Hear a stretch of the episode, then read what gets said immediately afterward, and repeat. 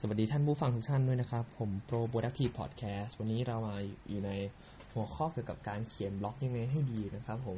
โดยทั้งหมดเราเอามา 5 ข้อนะครับ โดยที่ผมไป research มาจากด้านนอก แล้วก็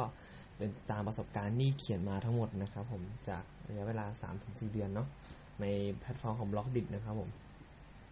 โดยข้อแรกนะครับก็คืออันเข้าใจอัลกอริทึมนะครับ ข้อ2นะครับผมความสม่ำเสมอในการอัพเอ่อบล็อกนะครับผม ข้อ 3 ก็คือการตั้งชื่อที่น่าดึงดูดนะครับผมข้อ 4 เนื้อหาที่น่าสนใจ และข้อสุดท้ายข้อ 5 นะครับผมขนาดของกลุ่มเป้าหมายที่อ่านเนื้อหานะครับผมโดยเราจะเจาะทีละเรื่องของแต่ละข้อที่เราพูดกันไปตะกี้นะครับผม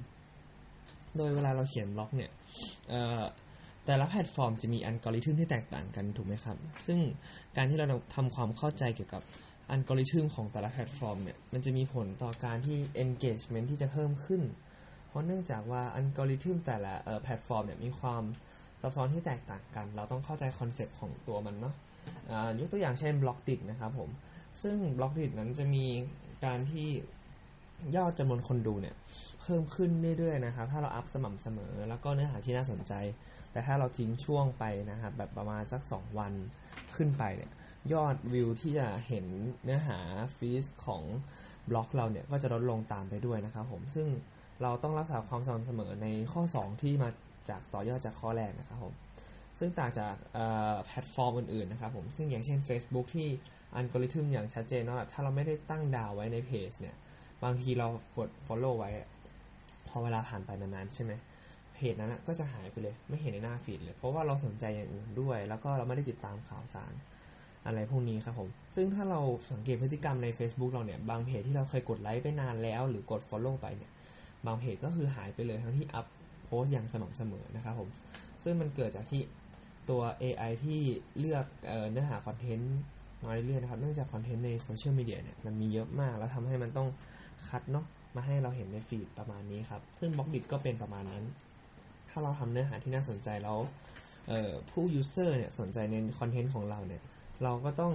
ทำให้เขาจำจดจำชื่อเราแล้ว เขาเลือกที่จะ search มากกว่าการกด follow เฉยๆนะครับ เนื่องจากใน Blockdit ยังไม่มีการการติดดาวในเพจเนาะแบบว่าเราโพสต์ไปแล้วแบบมีการแจ้งเตือนทันทีอะไรพวกนี้นะครับ คงต้องรอการอัปเดตต่อไปนะครับผมในปี 2020 ผมว่าน่าจะมีขึ้นมาเนาะข้อ 2 นะครับที่ อ่าที่เราพูดไปว่าความสม่ำเสมอในการอัพนะครับผมมันจะอ่าอันนี้เป็นเรื่องปกติอยู่แล้วในการอัพคอนเทนต์นะครับ ไม่ถี่จนเกินไปแล้วก็ไม่น้อยจนเกินไป ต้องรักษา balance ให้ดี แล้วก็รักษาวินัยของการเขียนบล็อกอย่างสม่ำเสมอนะครับ เป็นไปได้วางแผนล่วงหน้าว่าเราควรที่จะเขียนบล็อกเออวันนี้ 3 บล็อกนะและอัพเออผัดวันอัพก็คือวันละบล็อกวันละบล็อกวันละบล็อกเพราะว่าเผื่อวันพรุ่งนี้เราไม่ว่างอะไรพวกนี้ครับต้องรู้จักวางแผนล่วงหน้าในการเขียนแล้วก็ ลองแบ่งเวลาดีๆ ว่าแบบเออช่วงเวลาช่วงเช้าเราทำอินโฟกราฟิก และช่วงเย็นเราเขียนคอนเทนต์ ตอนกลางคืนคิดถึงหัวข้ออะไรพวกนี้ครับผมความสม่ำเสมอจะมาพร้อมกับวินัยในตัวของการเขียนของเราเองนะครับผมซึ่งเราต้องรักษาไว้ แล้วก็ทำอย่างสม่ำเสมอนะครับผมอย่างเช่นการทำพอดแคสต์ก็เหมือนกันอะไรพวกนี้นะครับ ข้อที่3นะครับการตั้งชื่อที่น่าดึงดูดนะครับถ้าพูดถึงในแพลตฟอร์มของ Blockdit เนี่ยผมรู้สึกว่ายังไม่ค่อยเห็นความแตกต่างมากเท่าไหร่ เพราะบางโพสเนี่ย ชื่อไม่ได้น่าดึงดูดแบบว่าให้เราตั้งใจคลิกเข้าไปแต่แค่อ่านแล้ว ก็แบบน่าสนใจแบบปกติทั่วไป ยังไม่ได้มี clickbait อะไรพวกนี้นะครับผมซึ่งการตั้งชื่อมีผลไหมความเป็นจริงแล้วถ้าในแพลตฟอร์มของ Facebook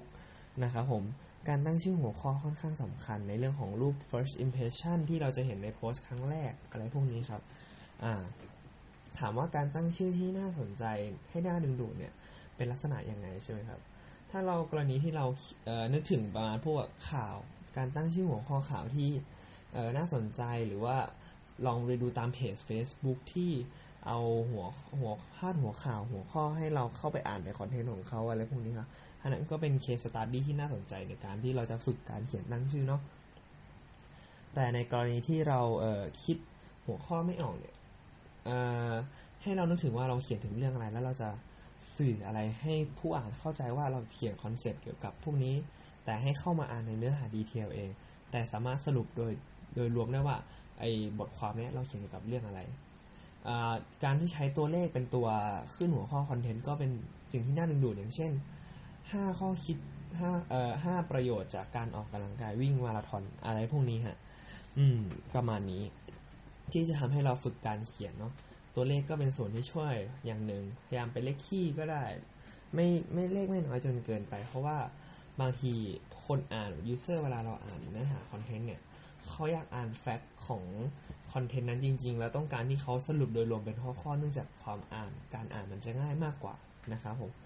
ข้อที่ 4 ครับ เนื้อหาที่น่าสนใจอ่าจะเห็นว่าพอเนื้อหาน่าสนใจ เนื้อหาจะพร้อมกับการตั้งชื่อเสมอนะครับผม ซึ่งถ้าหัวข้อน่าดึงดูดแต่คอนเทนต์ไม่ดีเนี่ย คนอ่านแต่ว่าเขาก็จะไม่แชร์ แล้วก็การเอ่อยอด engagement ในการคอมเมนต์ก็จะน้อยลงนะครับผมแล้วเอ่อมีโอกาสที่จะได้ negative feedback มาด้วย เช่นการคอมเมนต์ว่าเนื้อหาไม่น่าสนใจแต่การตั้งชื่อของเรา เป็นลักษณะของการ clickbait อะไรพวกนี้ครับผมอ่าเพราะฉะนั้นการเขียนคอนเทนต์ที่น่าสนใจเนี่ย เราต้องไปฝึกอ่านเนื้อหาคอนเทนต์ดีๆมาเยอะๆในตามถ้าคนที่มาจาก Blockdit เนี่ย ก็ลองไปอ่านเพจที่มียอด follow สูงๆที่เขาเขียนคอนเทนต์ดีๆเนาะลองเราลองดูว่าคอนเทนต์นั้นที่ไหนที่เป็น detailหรือว่าจริงๆ ไม่จำเป็นต้องคอนเทนต์ที่ดีๆก็ได้นะครับ เป็นคอนเทนต์ในรูปแบบสไตล์ของเรา อย่างเช่นไลฟ์สไตล์เราก็เขียนไลฟ์สไตล์แบบไหนที่แบบคนอ่านง่าย การเว้นบรรทัด การสรุปเนื้อหาเขียนไม่ออกนอกเรื่องเกินไป แล้วก็มีการเล่าเรื่องที่คนอ่านอ่านแล้วนึกภาพตามออก แล้วก็ ไม่สับสนในคำศัพท์ที่เราใช้ไม่เทคนิคเกินไป หรือว่ามีการอธิบายคำศัพท์ที่เราเขียนเข้าไปนะครับผมซึ่งเเนื้อหาที่น่าสนใจเนี่ยอยู่ที่ว่าเราเอาคอนเทนต์อะไรเข้ามาเขียนด้วยเหมือนกันนะครับผมอย่างเช่นถ้าเราเขียนพวกแนวเออ scientist แบบแนววิทยาศาสตร์จ๋าๆเราก็ต้องไปรีเสิร์ชมาเนาะแล้วเราก็ต้องสรุปโดยรวมของเนื้อหาที่เราไปรีเสิร์ชมา ในมุมมองของตัวเอง หรือว่าเราสรุปในแบบของเราอะไรพวกนี้ครับ ในภาษาที่เป็นภาษากันเอง โดยที่ศัพท์คำศัพท์ลดลง โดยที่เป็นคำพูดเครียดอธิบายเพื่อนปากต่อปากอะไรพวกนี้ครับมันจะส่งผลให้เนื้อหาเราเนี่ยมีความแตกต่างด้วยอะไรพวกนี้ครับ อยู่ที่ว่าเราวางแผนกับตัวคอนเทนต์ตรงนั้นยังไงนะครับผมข้อที่5นะครับขนาดของกลุ่มเป้าหมายที่เราที่เราตั้งเนื้อหาตรงคอนเซปต์ตรงนั้นเอาไว้นะครับผมอย่างประเภทของ content marketing เนี่ย content marketing นะครับเวลาเราโพสต์ไป กลุ่มเป้าหมายเราก็คือคนที่เป็นผู้ขายเนาะหรือจะจะเป็น user ที่สนใจความรู้เกี่ยวกับ marketing อ่าจะเป็นกลุ่มประเภท 2 กลุ่มประเภทนี้เนาะก็ไม่ได้ออกไปไหนไกลประมาณนั้น คงเป็นเนื้อหาที่คนมีความสนใจเกี่ยวกับ marketing อยากจะเป็นคนที่เข้าใจคอนเซปต์ของ strategy ของอการทำ marketing คืออะไร digital transformation คืออะไรอะไรพวกนี้ครับผมอยู่ที่ว่าเราเขียนคอนเทนต์แบบไหนกลุ่มเป้าหมายเราต้องชัดเจน เพราะว่าการเขียน ไม่ควรที่จะเขียนออกนอกเรื่องไปไกล อย่างเช่นคนที่ตาม follow ในบล็อกเราเนี่ย เป็นคนที่รักการอ่านพวกประเภทแบบแนวชีวิตประจำวัน แล้วก็ให้ข้อคิด แต่อยู่ดีมามีคอนเทนต์เกี่ยวกับการแบบเออ scientist จ๋าแนววิทยาศาสตร์แล้วมีหลักการมากๆ อะไรพวกนี้เขาอาจจะไม่ได้ตามเราตลอดเวลา อาจจะไม่ได้ชอบนะครับผม ซึ่งอยู่ที่ไลฟ์สไตล์การเขียนเราด้วย ซึ่งถ้าเรา เราคนที่จะสร้าง user personnel มา สักอันนึง ความหมายก็คือว่า เราลองคิดสภาพคนที่เป็นคนอ่านคนหนึ่งที่เป็นกลุ่มเป้าหมายเรา เขาชอบพฤติกรรมเขาเป็นคนแบบไหน ชอบอ่านหนังสือแบบไหน การพูดการสื่อสาร ชอบอ่านคอนเทนต์ประเภทแบบไหน ไม่ชอบแบบไหน ลองตั้งอสูมขึ้นมาว่า ไอ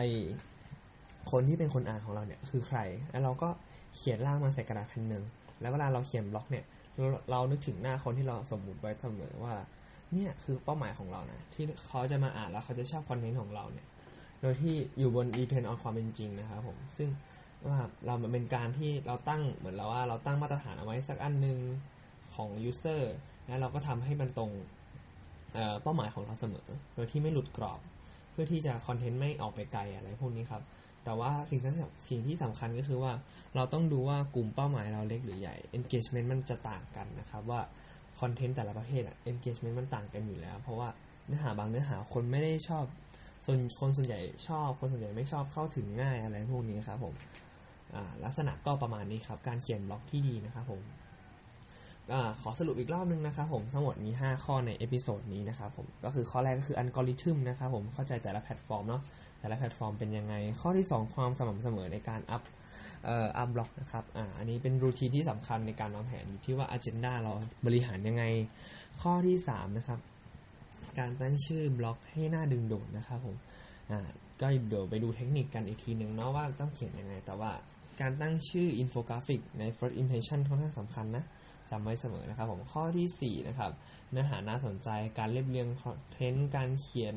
เว้นวรรคแล้วก็เนื้อหาที่เราดึงเข้ามาสรุปเป็นยังไงในภาษาแบบไหน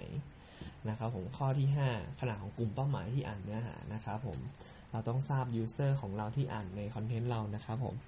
ก็สำหรับวันนี้มีทั้งหมด 5 ข้อนะครับผมก็ ขอบคุณที่ติดตามพอดแคสต์ productive นะครับ ผมผมโปรนะครับผมขอบคุณมาก ๆ ที่ฟังกันใน episode นี้ อย่าลืมติดตาม episode ต่อ ๆ ไปกันด้วยนะครับ สวัสดีชาวบล็อกดิทุกคนขอบคุณมาก ๆ นะครับผมที่ติดตามทางพอดแคสต์ของเรานะครับผมสวัสดีครับ